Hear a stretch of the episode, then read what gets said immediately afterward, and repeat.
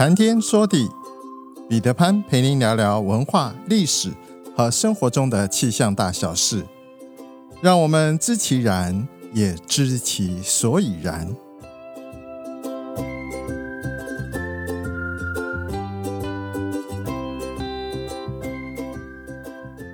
谈天说地，潘达刚空中与您相会。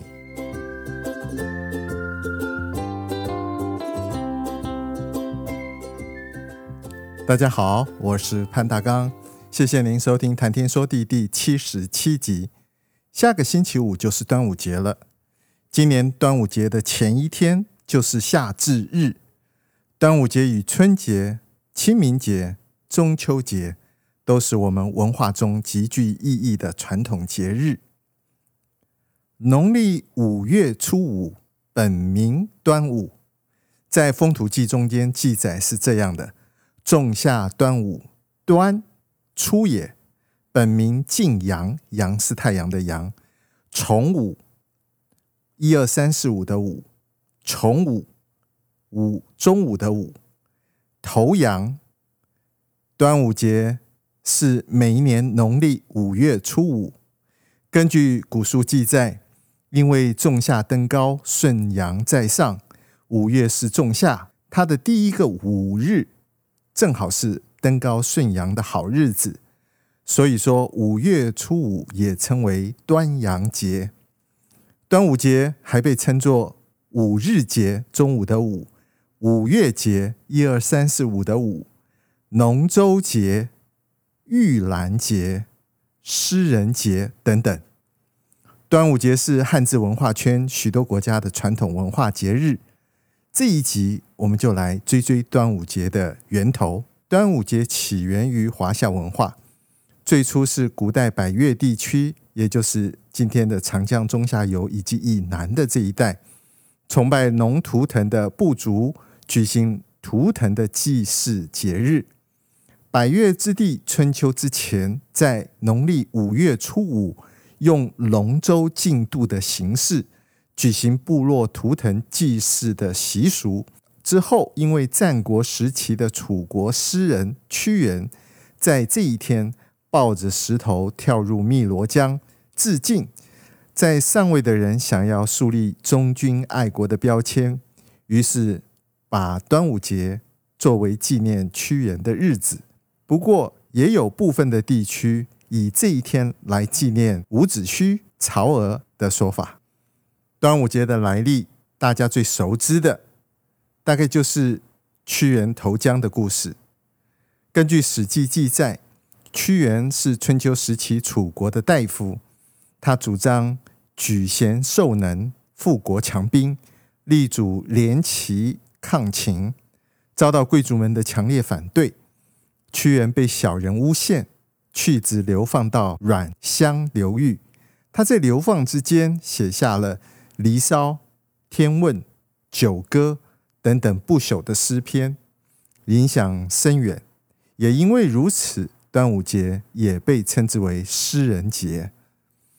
西元前两百七十八年，秦军攻破楚国京都，屈原眼看着自己的祖国被贼人所染指，心如刀割，最终在五月五日写下了绝笔之作《怀沙》之后。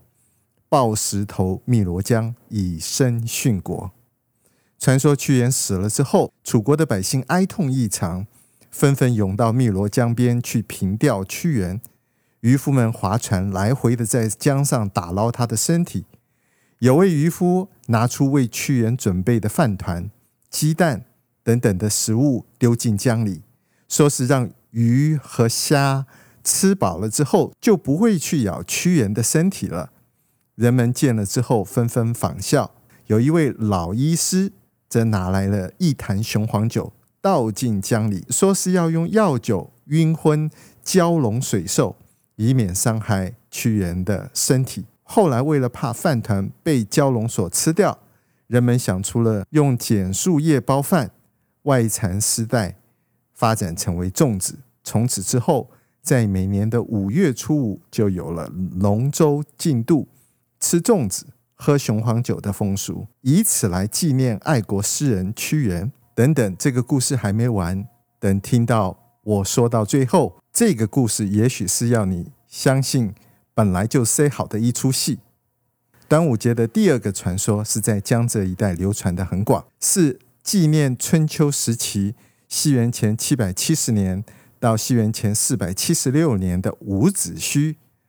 伍子胥是楚国人，父兄都被楚王所杀。后来伍子胥弃暗投明，奔向了吴国。帮助吴王伐楚，五战而入楚都应城。当时楚平王已经死了，伍子胥掘墓鞭尸三百，以报杀父兄之仇。吴王阖闾死了以后，他的儿子夫差继位，吴军士气高昂，百战百胜，越国大败。越王勾践请和，夫差同意。子胥建议应彻底消灭越国，夫差不听。吴国大宰，受越国贿赂，谗言陷害伍子胥。夫差也相信，赐伍子胥宝剑自刎。伍子胥本来是忠良，视死如归，在死前对邻舍的人说：“我死了以后，把我的眼睛挖出来，悬挂在吴国京城东门上。以后我要看着越国军队攻入城池，灭掉吴国。”说完了之后，便自刎而死。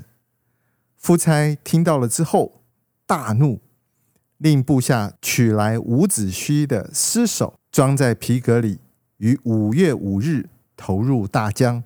因此，相传端午节也是为了纪念伍子胥。还有一个传说是这样的：东汉时期，有一名巫师在祭祀伍子胥的时候。小船遇到了湍急的水流，翻船溺死，尸体遍寻不获。巫师的女儿叫做曹娥，当时只有十四岁。父亲溺于江中，数日都不见尸体。曹娥日夜在江边嚎哭，等待父亲回来。这样过了十七天之后，到了农历五月初五，曹娥悲痛欲绝地跳进了江里，为他的父亲寻葬。五天之后，曹娥的尸体浮出了江面。传说那些打捞曹娥尸体的时候，曹娥紧紧地拥抱着父亲的尸首。这个富有神话意味的故事在当地广为流传。曹娥也成为了著名的孝女。孝女曹娥之墓，如今在浙江的绍兴。之后的人为了纪念曹娥的孝节，在曹娥投江的地方。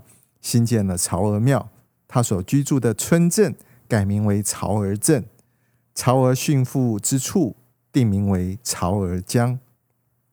端午节还有一个源自于古越民族图腾祭的传说。关于端午节比较有考据的说法，则是来自于古代长江中下游的百越族。百越族古时候崇拜龙的图腾，更有断发纹身的生活习惯。生活于河岸的水乡，也有用竹筒包裹米粒蒸饭的生活习惯。生活用品的坛坛罐罐、烧煮食物的印纹陶鼎，就是他们所特有的，也是他们这个族群的标志之一。据说端午节原有的龙舟竞逐不止一天，现在的粽子原来也是装在竹筒里面。而不是用竹叶包起来的，这两个都是百越人祭祀的活动，慢慢演变成为持续数天的大型节日。端午节也就是他们所创立用来祭祖的节日。直到了秦汉之后，百越逐渐融入了中原，开始使用农历，便以农历五月五日为节庆，叫它为端午。一二三四五的五。之后再流传成为端午，五中午的午，因此端午节就成为了中华民族的节日。还有一个端午节的来源是五月五日是二月二日的说法。也许您也注意到了，我们在正月初一的时候是正月正日，也就是一月初一，它是春节。二月二日叫龙抬头。三月三日，相传是王母娘娘的蟠桃会；四月四日，大概是寒食节；五月五日是端午节，六月六日是大雨节，我们现在叫它工程师节。七月七日是七夕节，八月八日是父亲节，九月九日是重阳节，这样还可以一直持续下去。这些节日都有它自身的内涵，它们都和中国几千年来的农业文明紧紧相连。五月五日被当作节日来过，已经很早就是这么做了。在传统上，五月五日被认为是二月二日。恶就是凶恶的恶，二月二日，按照《易经》的记载，阴恶从五而生，五月五日恰恰是阳气运行到端点的端阳之时，这种日子恶力病疫泛滥，因此这一天的人们要遍插艾叶，挂菖蒲，喝雄黄酒，配香囊，以驱邪避保健养生。古书在论恨。风俗通以及《后汉书》中都有记载，以往民间有不举五月子的习俗，也就是说，五月五日所出生的婴儿，无论是男或者是女，都不能要。一旦抚养了，则男害父，女克母。这当然是无稽之谈。不过，这一个习俗从战国时代开始流传，一直到汉代都盛行不衰。前面提到过。端午划龙舟的习俗和百越有关。根据考证，早在屈原之前，龙舟竞渡的习俗就已经存在了。吴越之地在春秋之前就有在农历五月五日以龙舟竞渡的方式举行部落图腾祭祀的习俗。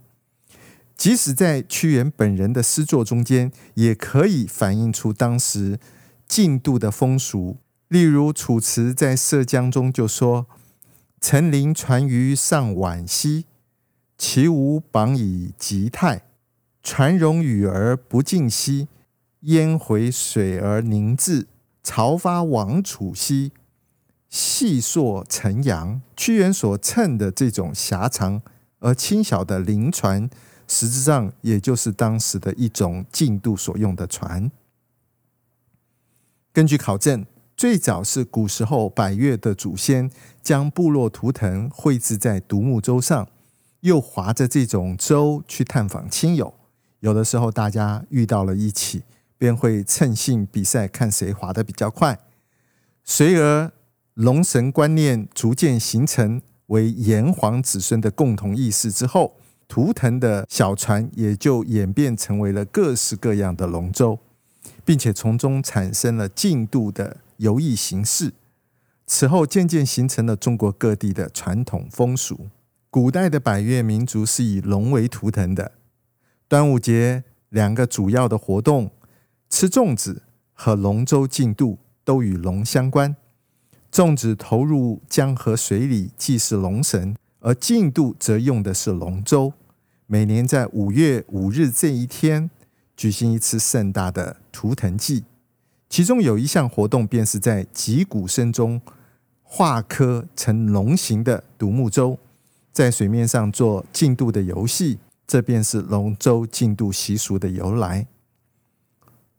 中国的长江流域和黄河流域一样，同样都是中华民族古老文化的发源地。从发掘的原始文化遗存和历史传说结合来看，大陆长江以南曾经居住着一个。龙的图腾族群，端午节就是他们所创立、用来祭龙祖的节日。端午龙舟竞渡的习俗起源于南方，北方人把农历五月五日视之为二月二日。二月二日，恶是凶恶的恶，又把夏季时令去病防疫引为风尚，最终又以纪念屈原跳江自尽。而形成端午节的传统风俗。端午节风俗形成可以说是南北风俗融合的产物。端午节的由来前面已经说过了，有纪念屈原、纪念伍子胥、纪念曹娥、二月二日趋吉避凶等等。不过，端午节划龙舟比赛在纪念屈原以前，这个活动早就已经存在了。而在东吴。龙舟竞赛是在纪念伍子胥，那与屈原无关。《越地传》中间也记录说，竞渡源于勾践操练水军。显然，端午竞渡的习俗因为地域不同而纪念不同的人物。有人研究屈原和端午节的连结，最早是在南朝梁吴君《续齐谐记》中才出现的。而端午节很早以前便已经存在。胡适曾经一度怀疑是否真的有屈原这么一个人，因为在司马迁的《屈原列传》之前，史书上没有关于屈原的记载。在司马迁以前，战国屈原所在的时期，几百年这一段时间里，对于屈原的记载是完全空白的。屈原是在司马迁的《屈原列传》之后才首次出现。如果真的有屈原这么一个光芒四射、忠君爱国的完美主义者，史书上不该没有任何的记录。司马迁有可能是道听途说写了个《屈原列传》，把屈原和端午节绑在一起的是南朝的文献，而南朝在时间上距离屈原跳江自尽。已经相隔了七百多年。另外，在《续齐谐记》中间记录屈原抱石投汨罗江的时间是在西元前两百七十八年前后。屈原是楚国人，当时秦国是侵略的角色。假如屈原真的是爱国，那他爱的当然是他的楚国。那一块土地上曾经出现了战国七雄。属于当时楚国的后裔吃粽子纪念屈原，那是情有可原的。但是当时的秦、齐、燕、赵、魏、韩这六个国家的后裔吃粽子纪念屈原，就有点不太合乎常理了。忠于国家、忠于信仰，固然值得推崇和效法。只是为什么要把屈原和端午节做紧密的连结？或许拥有权力的人想要树立屈原这么一个忠君爱国的典型，重要的是他的影响力，而不是有没有事实。这个呢，就好像我们小时候学习到，曾经有一个舍身寻道、改变台湾邹族人取人首级来祭祀的那一位，身穿着红衣、戴红帽。骑着马以身殉道的吴凤一样，